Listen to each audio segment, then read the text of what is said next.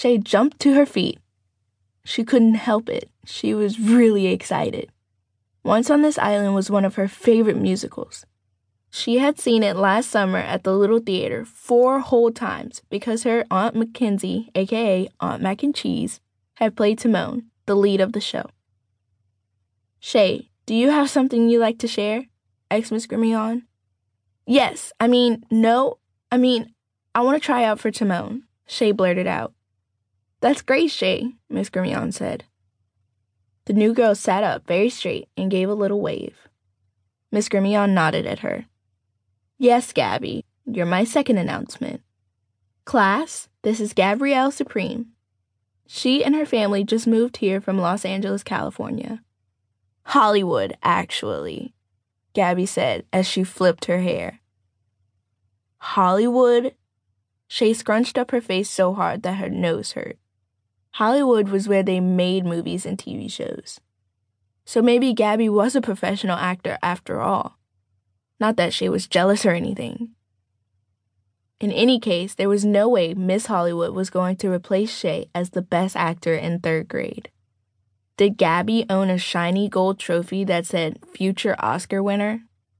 An Oscar was one of the biggest awards in the acting world. Granted, Shai's family had given her the trophy for her birthday, but so what? The new girl didn't stand a chance.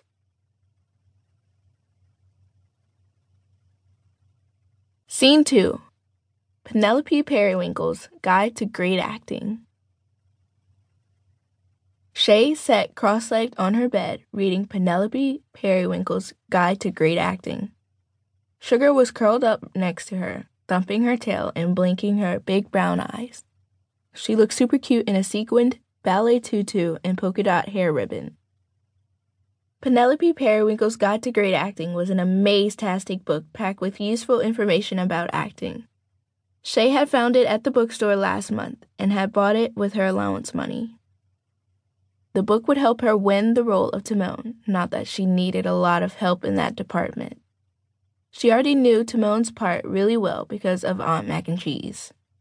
Also, she had tons of stage experience. Last year, she played nasty old Miss Hannigan in Annie. The year before, she played Ray in The Princess and the Frog. Shai took her craft seriously. She wanted to be a movie star when she grew up. And a dentist, too, because she thought teeth were cool. Plus, maybe a veterinarian like her mom. Her dad, who owned a pizza restaurant, liked to call her a triple threat in the making because of her three future careers. Mostly, though, she wanted to be a movie star, and Penelope Periwinkle had lots of smart advice about that. Shai turned to the chapter about breathing. A great actor must have excellent breath control, stated Penelope Periwinkle. Shai took a couple of quick, panting breaths like Sugar did whenever she wanted a Bitty Bites puppy treat. Shai pictured herself as Ti Moune, breathing very excellently as she rescued Daniel, the wealthy boy from the other side of the island, during a terrible rainstorm. To develop your breath, try this exercise. Lay down on a flat surface.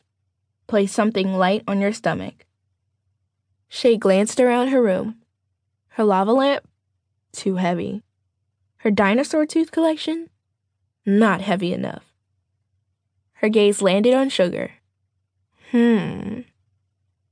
Shai reached over and picked up the little Morkie. She lay back on her satiny turquoise bedspread and balanced Sugar on her stomach. She held up the book with both hands. Breathe in and out deeply and slowly, Penelope Periwinkle instructed.